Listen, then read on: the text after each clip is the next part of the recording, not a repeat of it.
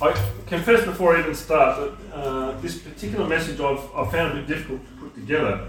It's been sitting sort of in skeleton form on my table where I have my quiet time for probably more than a year now. Um, and I just sort of go back to it and look at it and try and think of ways to kind of express the ideas.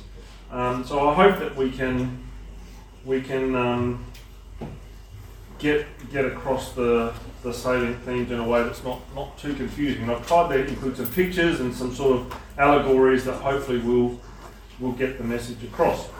And it's to do with these uh, particular verses in, in Colossians that um, Olivia read for us, Colossians chapter 2. Um, and I asked her to read it from a particular version uh, just because it contains these particular words. You would have perhaps come across them. They're in verse 8 and again in verse 20. And um, apart from one time in Galatians chapter 4, this is the only time you hear this expression in the New, in the New Testament this idea of the basic principles of the world. And so the idea behind this message is to try and teach what is Paul talking about when he talks about the basic principles of the world and what does that actually mean for us. Right, I'm going to start by three short little stories, allegories if you like, may seem completely disconnected, but I'm hoping to show to you that they're actually actually quite connected um, in in a way. This, if you haven't seen it before, is the Burj Khalifa, the world's current tallest building. It's in um, Dubai. If you ever happen to go through Dubai, it was completed some years ago. It's about 800 meters tall, which is nearly uh, twice as tall 800 metres, that's right, nearly a kilometre in the air. Uh, 800 metres, uh, nearly twice as tall as the um, uh, World Trade Centre was uh, before it came down. So it gives you some idea of how big. Um, and of course, it took over from, uh, well, if you've been to Malaysia, been to Kuala Lumpur, and been to Petronas Towers, it's just gobsmacking how tall those towers are. And you can see that they were quickly overtaken by the Shanghai World Centre and then Taipei 101 and then they built this enormous thing in um, Mecca called the uh, Abraj Al Bayt, uh, which has got this, it looks like Big Ben, but like six times the size. It's just unbelievably colossal. And then Shanghai decided that they had to do another one. Um, and then, of course, that got topped by the Burj Khalifa. But as you may guess, of course, um, the Burj Khalifa will not be uh, the tallest building for much longer because they're building in Jeddah in Saudi Arabia the Jeddah Tower, which is going to be over a kilometre in the air. it stopped for a while, and uh, imagine the sort of foundations they have to build on a tower that tall. And it goes, you can go and look this up. The, the, the, the towers they have planned are truly colossal, and the most colossal of all uh, that I saw plans for is a pyramid that's meant to be 10 kilometres tall um, and will house 30 million people.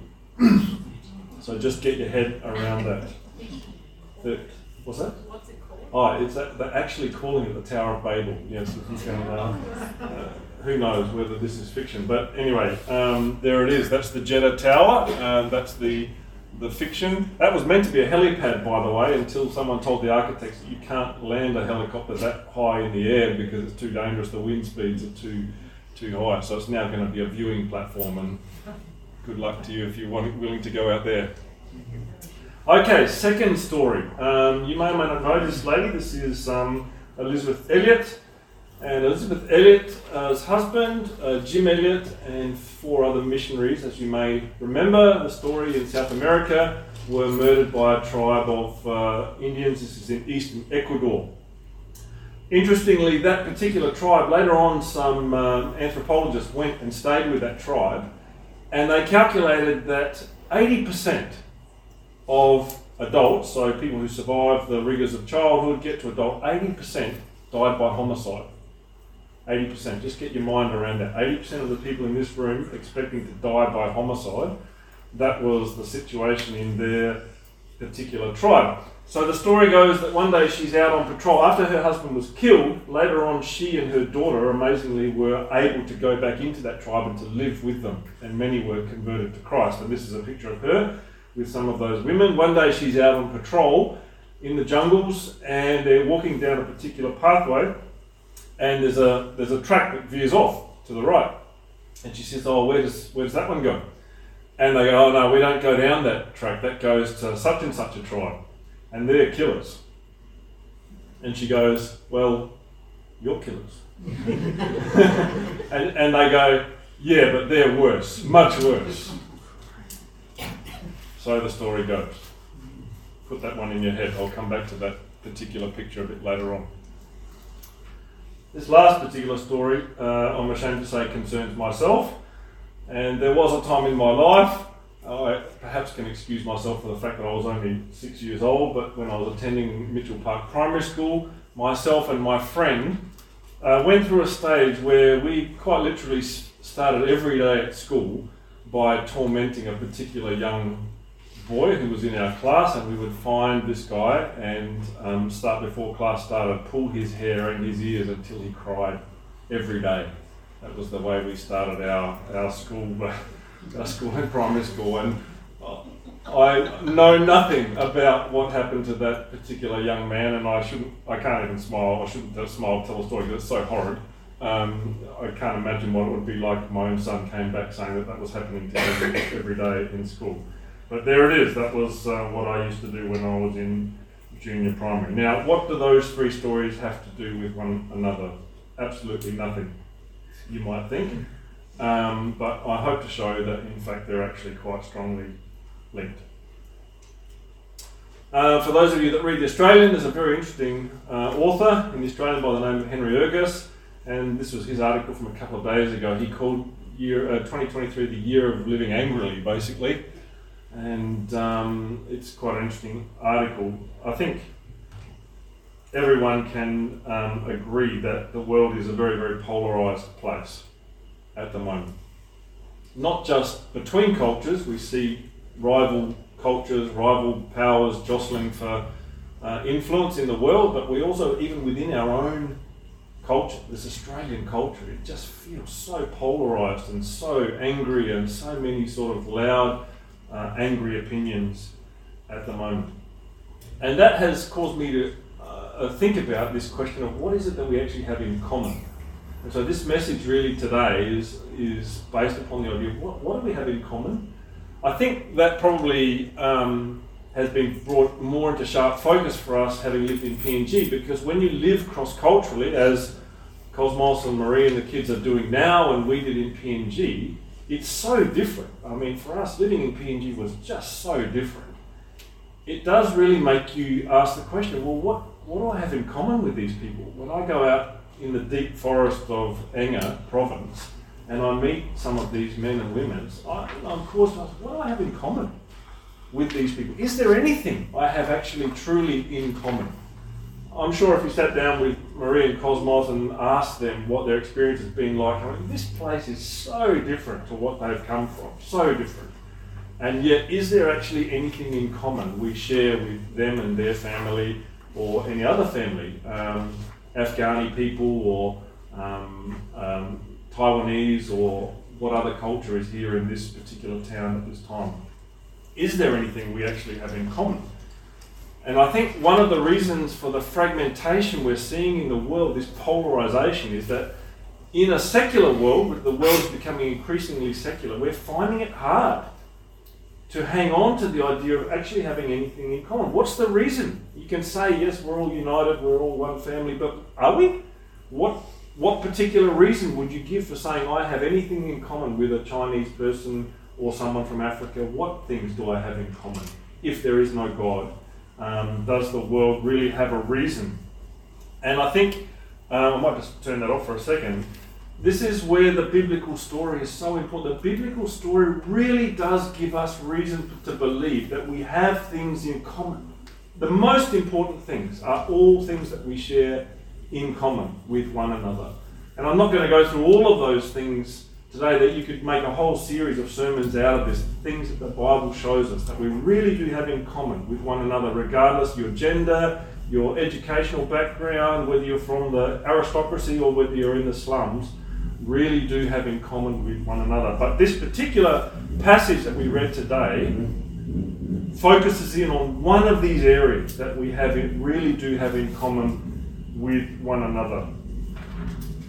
Um, so uh, Olivia read for us the whole of chapter 2, and I just want to focus in again on those two verses. If you've got your Bible open in front of you, Let me read for you again these words uh, from verse 8. Paul says, Beware lest anyone cheat you through philosophy. I'm reading from the New King James. Uh, through philosophy and empty deceit, according to the tradition of men, according to the basic principles of the world, and not according to Christ.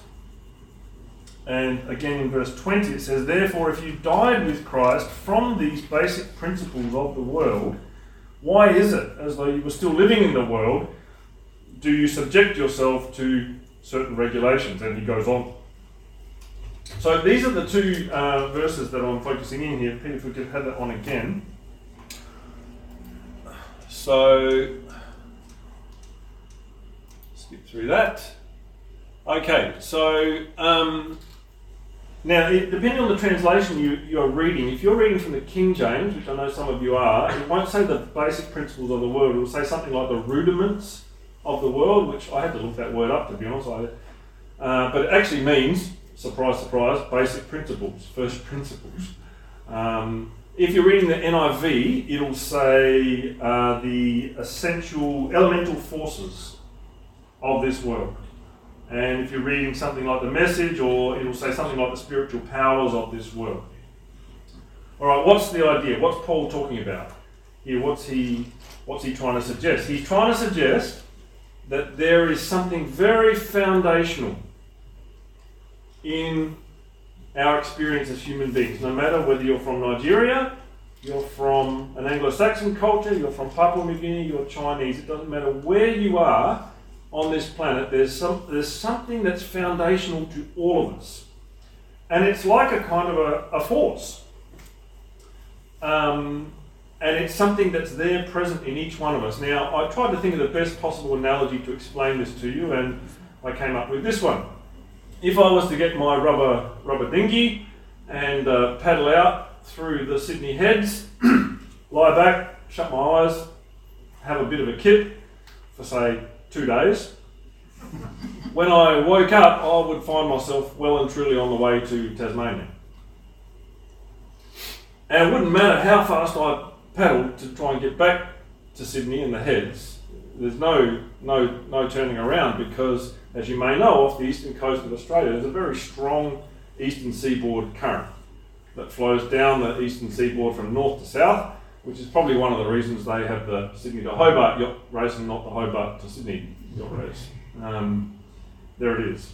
So this is kind of the idea that Paul is explaining. It's like there, there's a current in our experience as human beings, something that drags us along, moves us towards certain patterns of behaviors, and you can push back against it very hard, but it just seems to keep bringing out certain kinds of behaviors within each one of us. And we saw this in PNG. It was really quite striking that even though people's thought patterns in some ways were very, very different to our own, and yet these same impulses I could recognize in myself.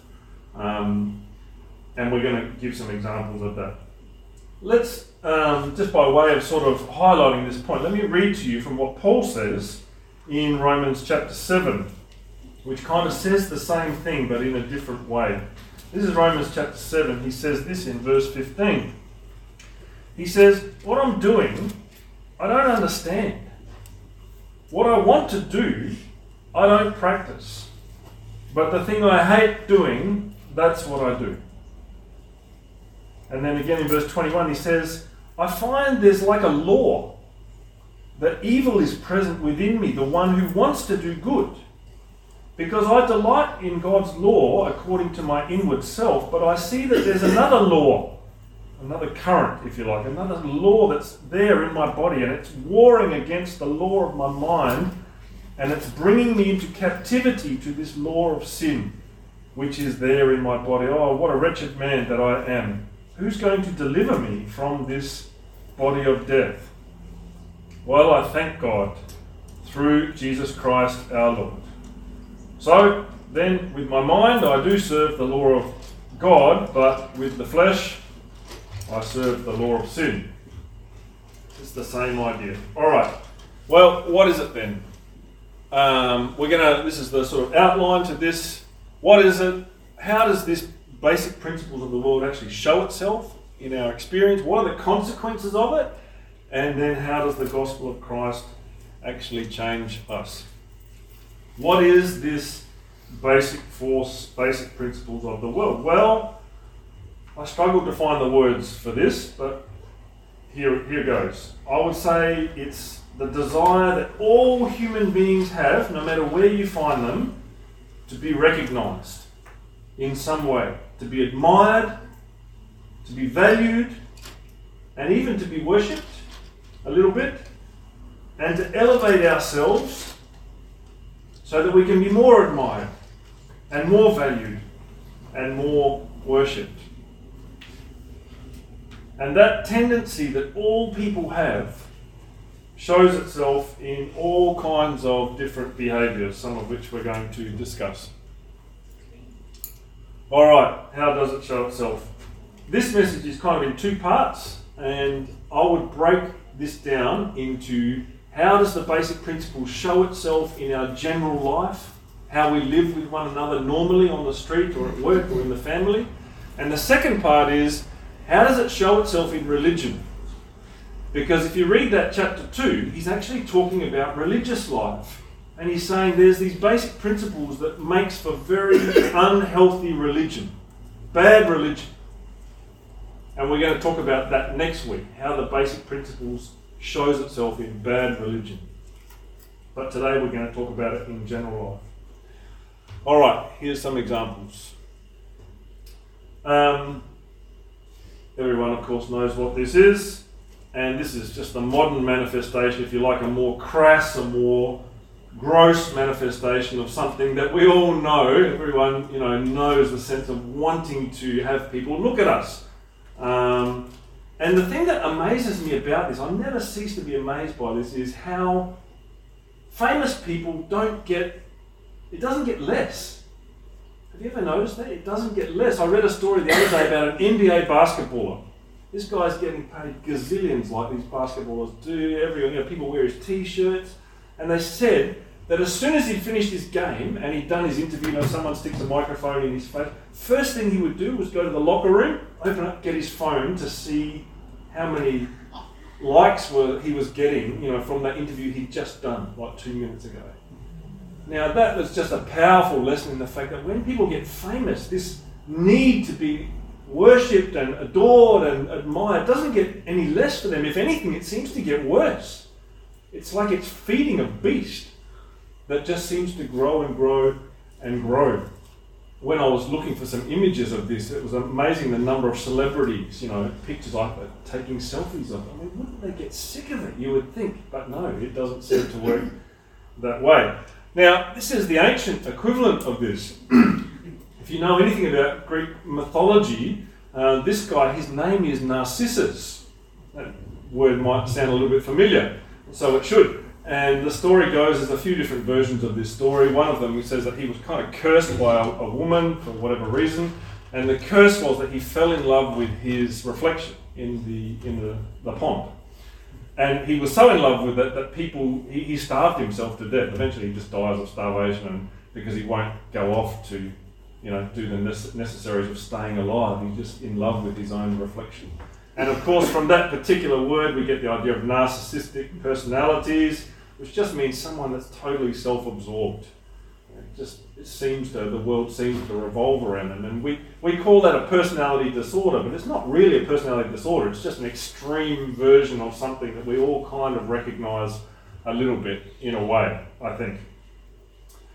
What's another um, manifestation of this? Well, I I don't know about you, but I, you know, have you ever sat back and watched two people sort of having a conversation. I say sort of, because one person seems to be talking about one particular subject, something that they've been doing, and the other person's having responding with something that seems totally disconnected, unconnected, in, and they're talking about the things that they were doing. And neither is listening to the other one at all. They're just having a chance to sort of say what they want the world to hear. As that gets worse, of course, people just interrupt or talk over one another and because it's my words and um, that are important, not the other person's words. Now, I know I'm not free of this. In my brain, it kind of works like, yes, I'll listen to someone, but while I'm listening, I'm kind of thinking about the next thing I'm going to say as soon as I finish. do you do that? you don't have to say. I do it. Anyway, it's just these are just little manifestations of our tendency to think about ourselves um, rather than the other person. Well, next one is um, putting other people down. Um, I grew up with Irish jokes. Did you? Uh, it didn't really strike me until I was older. Why the Irish? Why not the Norwegians or you know something like that? It just seems very odd. And of course, it wasn't until I got older and realised that you know the English and the Irish have a bit of a thingy going on that goes back hundreds of years. And because my line came through the English, it's not surprising that I inherited the jokes that put down the Irish. Um, and I didn't realise that, you know, Irish particularly, is their IQ lower than the average, it seems, you know, but it's just something that's kind of been inherited through our prejudices that come down through generations and generations. And when you live in a tribal society, uh, I can tell you that that's all there in spade, but just much more well defined and very strong. I don't know what it's like in Africa, but certainly in PNG, this, the tribal delineations, the way people talk about different tribes is, is very, very strong. Um, we do it in all sorts of ways, I'm sure. I don't know, my, my mother will probably tell me in a different generation, probably men had their jokes about women. Now we have man flu and dad jokes and you know other sorts of ways of putting down different groups. We talk about bogans it's a horrible word. I cringe every time I hear the word bogan. It's really just a way of putting down people that you sort of you know think are less educated than you, really. Uh, we have all sorts of different ways of doing it, don't we? Racial ones as well. Another way it manifests, which you might think is a little bit odd, but hang with me on this one, is the idea of group identities. This is very powerful. Uh, we don't have a, because we're a nation of immigrants, we don't have a tribal mindset, truly. Um, but PNG, it's honestly, it's so strong. Um, you will find this hard to understand, but in Papua New Guinea, if, let's say, Dave is from my tribe here, and someone belts him one, literally, I will say, that person just hit me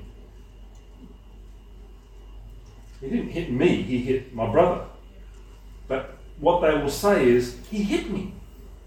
That's how personal it is to them. If you hit my brother, my team, you just hit me. And it's almost like they feel it.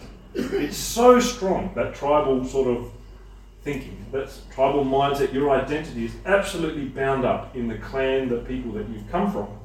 We have all sorts of different ways of doing that.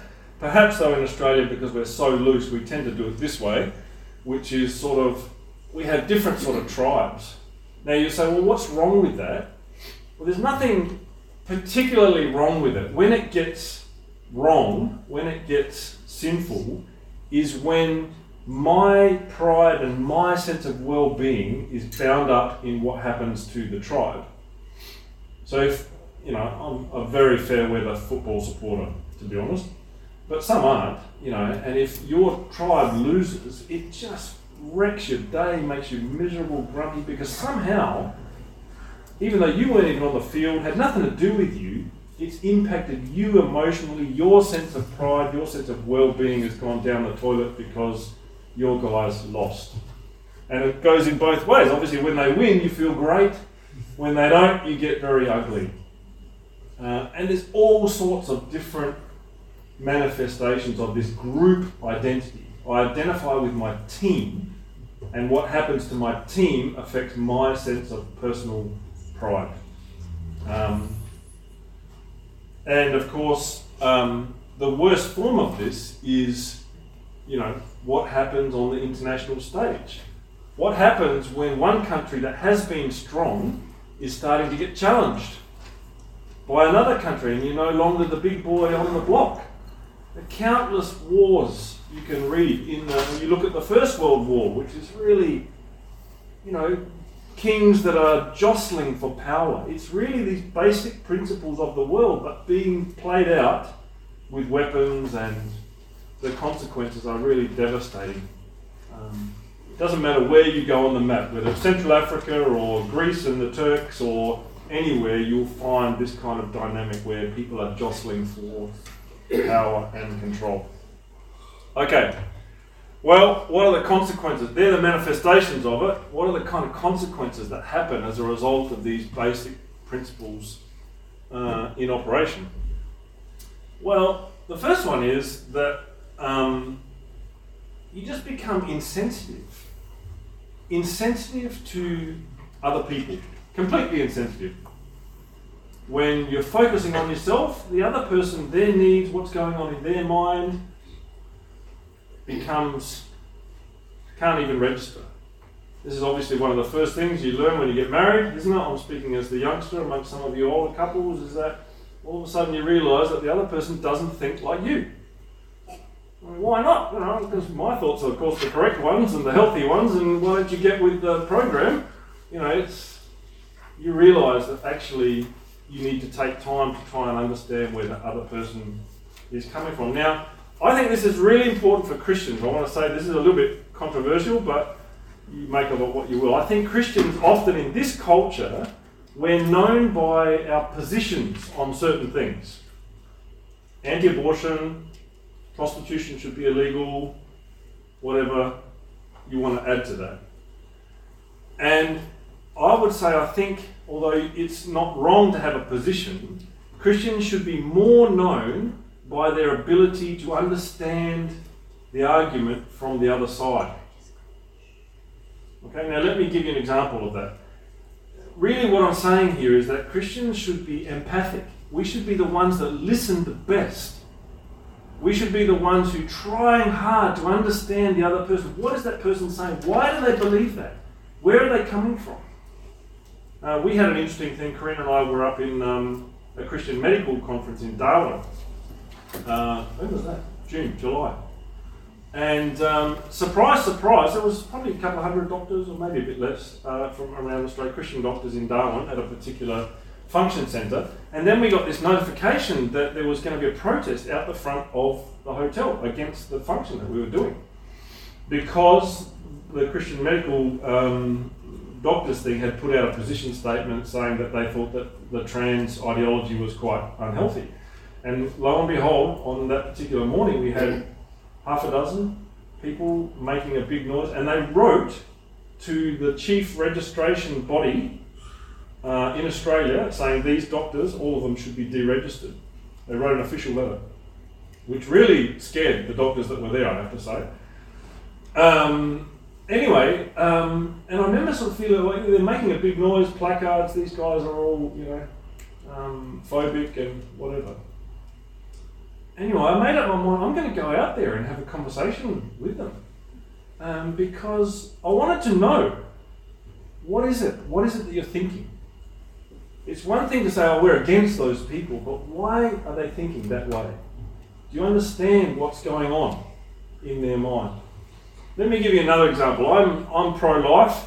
Um, gee, that's controversial in a church. but I think if I was forced to debate the alternative position, which is abortion should be legalised in all its forms, I could do a pretty good job. In fact, I think I could argue very passionately for that position. I don't agree with it, but I could argue it very well. Because anyone who's ever seen a woman die of a backyard abortion, which I have, uh, will be affected by that. It's a very persuasive argument. Okay? Now, I don't think it's as persuasive as the other arguments, but I understand it and I could argue it very well. Similarly with prostitution. Should prostitution be legal or illegal? Well, can you argue, you know, could you understand both sides of that equation? I'm not saying you should agree with all positions, but can you understand why certain people? Can you understand why some people were strongly in favour of the voice or the alternative? What about vaccination? I'm not here to tell you about vaccination, but if you were anti vaccine, could you understand the pro vaccine case? And if you were pro vaccine, could you understand why some people really didn't want it? very often the people I spoke to were just so locked into a particular position that this is the right position, but you've got no idea what the arguments are on the other side of the equation. Now, that's the insensitivity that I'm talking about. Christians shouldn't be like that. We should understand. We still have our beliefs, but we should really understand why people believe what they do, because we should be listening. All right, here's another of the consequences. So, the first one was just um, insensitivity. Another one is self deception. This is the story Elizabeth Elliot. This idea that 80% of us are going to die by homicide, but the other guys, no, they're really killers. You know? Now that's an extreme example. I mean, what? You're talking, hey, you know, you guys should all be locked up. And you're calling them killers. But that's the human story. How often do we do that? We point the finger at the other person, oh, gee, they're really bad. You know, we don't see what's going on in our own. So we just, you know, the story that came out that Jesse read that's so powerful, we just don't see. Remember the story of the tax collector and the Pharisee? That's the message in that story. Is that one person can see their heart, the other person just can't see. They just can't see. They're self deception. And this is in verse 18 um, that Olivia read for us of Colossians 2. You can look at it. It says, Paul uses these words. He says, People are puffed up with idle notions by their unspiritual mind.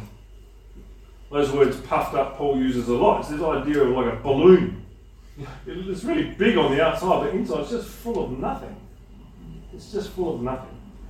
It's a, it's a fake, it's an illusion. And that's how he says we can become. We just become puffed up, not really understanding who we actually are. A third one, uh, which honestly this was ran home to me personally in PNG, is just the issue of jealousy. Like, when people used to talk about jealousy when I was a kid, I was like, yeah, whatever. You know, I perhaps I wasn't really suffering from it that much. But when we went to PNG, oh man, honestly, I came away thinking that jealousy is the most powerful emotion that anyone can experience because the results were so devastating. One tribe will see something that another tribe is doing, something happens to them, perhaps they get money or vehicles or some job. Rather than be able to be happy for them and to be grateful that that progress is going on, oh, it just burned like a fire within them. But they're getting this and we're not. Yeah. So it becomes a destructive thing. Now, you will think this is absolutely crazy, but I'll tell you it's true. Many times in our province and in our particular area, people would literally burn down health centres, hospitals, schools, burn them to the ground. And their thinking was that, well, these guys are getting access to these things and we're not, so let's burn it all down and then everyone will be equal together. Now, that seems unimaginable, but that's jealousy, kind of the destructive power of jealousy, which comes from just this inward thinking, basic principles of the world making people envious. When you see someone that gets, you know, Australians are not always good at that. That's the sort of tall poppy type thinking, isn't it, really? Someone goes on and succeeds in some way, there's always a little bit of, mm, yeah, bit of grumpiness about that that we tend to harbour as a culture. That's the basic principles of the world. Next one is kind of bickering. Bickering, nitpicking. When I was in church as a young guy, I have to say our church was not good in this department. Um, because when we would look at another church, rather than go, oh, you know, think of all of the things we had in common, the good things that God is doing in this place, it'd be, yeah, that, that's going on, but they're really not great on the issue of second, you know, coming theology or some, you know. There will always be something you could find about another church that just wasn't quite, quite like us. You know? And it was always like that. You know, it's, it's just, you know, it's just finding fault with people continuously as a way of just making everyone know that we're the ones that have got it right. And what that leads to is just separation. It doesn't make people come together, it just separates us from one another, doesn't it, when we behave in that way? It makes people bitter in the end. having the last word in every argument. I have to make sure I close this and you understand that we finish and I was right at the end of it. just just for your information. You know, don't want you to go away under any misapprehensions that I was actually right in this dispute.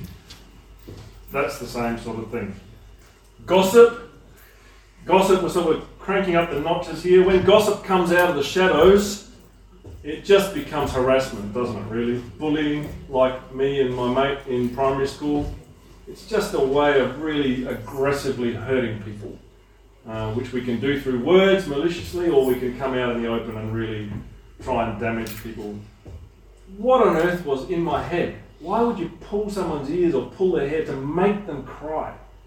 Somehow, some sick sense of me feeling good about making another human being weep.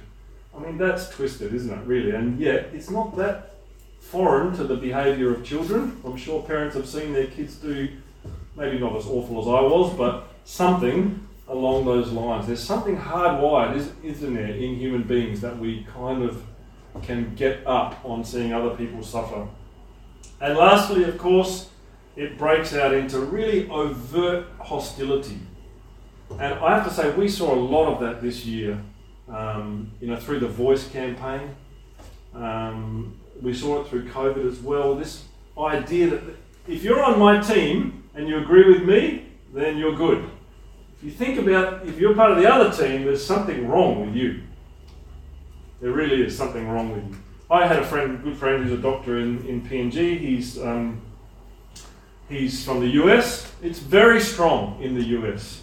And he, he says quite openly that there are some places you go to in the US, churches you'll go into, and if you say that you vote for the Democrats, they know that you can't be a Christian and vote for the Democrats.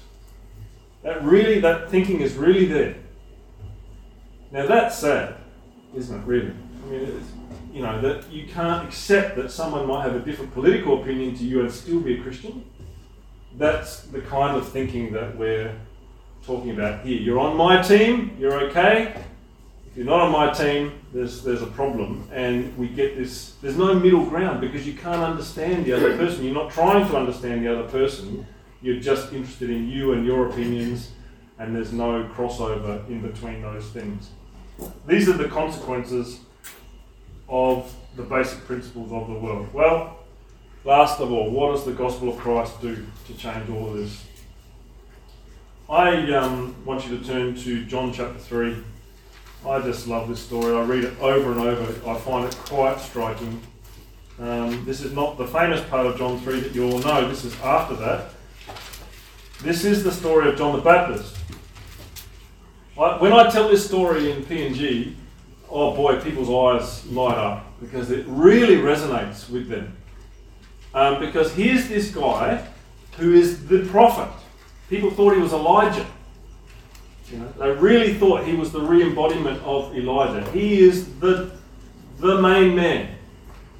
And he's an original guy. He's not, a, he's not someone who's just copycat. He's created this idea of baptism, which is a new thing. You go down in the water, you get dunked, you come up. You know, it's this is big. He's a trend-setting guy. And he's got disciples, lots of them. And there comes a certain point in his ministry when Jesus comes along and his disciples come to him and go, Look, there's this other guy, and he's doing our thing. He's baptizing. You know, something wrong here. This is our territory. He's doing it. And worse still, everyone is starting to go to him.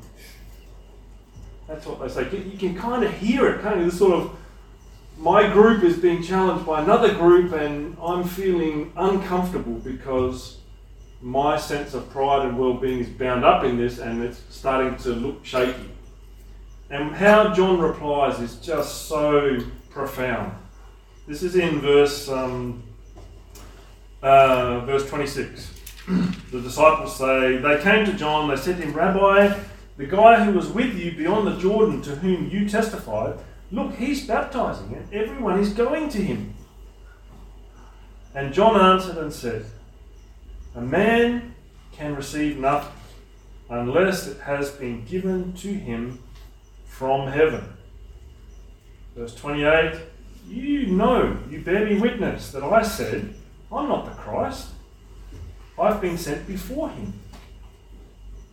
And down in verse 30, he says, He's the one who must increase, and I must decrease. Paul says in Philippians chapter 3, he says, You know, all of those things that people used to praise me for. I was a Pharisee, I was first in my class, I was a Hebrew, I was a tribe of Benjamin. All of those things that people used to praise me and lift me up the ladder for, all of those things I now count as nothing. I count them as loss compared to knowing Christ and being found in Him. And then in Colossians chapter 3, this 3, there's this extraordinary verse. It is extraordinary verse where he says this. He says, he describes how we can put on the new man who's being renewed as we learn to know our Creator and to be made like Him. And then he says this he says, There, there's no Jew. Just think about it for a second. A Pharisee saying, No such thing as Jew. There is no Jew. There is no Gentile. There is no barbarian. There's no Scythian. There's no slave. There's no free. Christ is all and in all. Now, those verses are a description of the power of God to change the basic principles of the world, to turn the rubber dinghy around, to actually move it in a direction that we can't move it ourselves making the self recede, bringing us together. Imagine Paul saying Jews and Gentiles coming together, black skin and white skin coming together, all of these old categories that we used to use Democrat, Republican, male, female, whatever you like all of those things just dissolve because Christ becomes the central thing and we focus on Him. As John says, I'm not the Christ. Everything I had was given to me from heaven. He's the one that we worship. The truth is, we are human beings that have a lot in common. Um, and we've talked about one of those things today. The, the deepest, the most fundamental parts of our existence. And this was definitely how I came to feel after all those years in PNG was the differences between myself and them were extraordinary, and I never felt like I was one of them. And yet, deep down, I could see that the really profound things about us were exactly the same. Exactly the same. And so, in that sense, I had a connection with them. I could preach the gospel, I could stand up and share the scriptures, and knowing that it was just the same truth that they needed to hear as what I had needed to hear, even though so much else was different about us. Everyone struggles with the basic principles, the elemental forces, and the currents that are at work in this world and in each of our lives, and the consequences of those currents are not pleasant. But we are all here today in hope that though we struggle with the battle every day, by God's grace, we can say with Paul that thanks be to God who gives us the victory. We can be different. That's the hope that we have. Though I'm not the same person, I, I know Karina knows better than all of you that I'm a fairly selfish person by nature. But I'm not the same selfish person I was when we first got married, and I don't pull people's ears anymore, thankfully. Hmm. And you know, little by little, I know that God has changed me, and that's the hope I have. That by God's power, I can be a different person to the one I was yesterday. He can make me to um, focus more on Him, and the things of self can can receive. And I pray that it will be the same for each of you.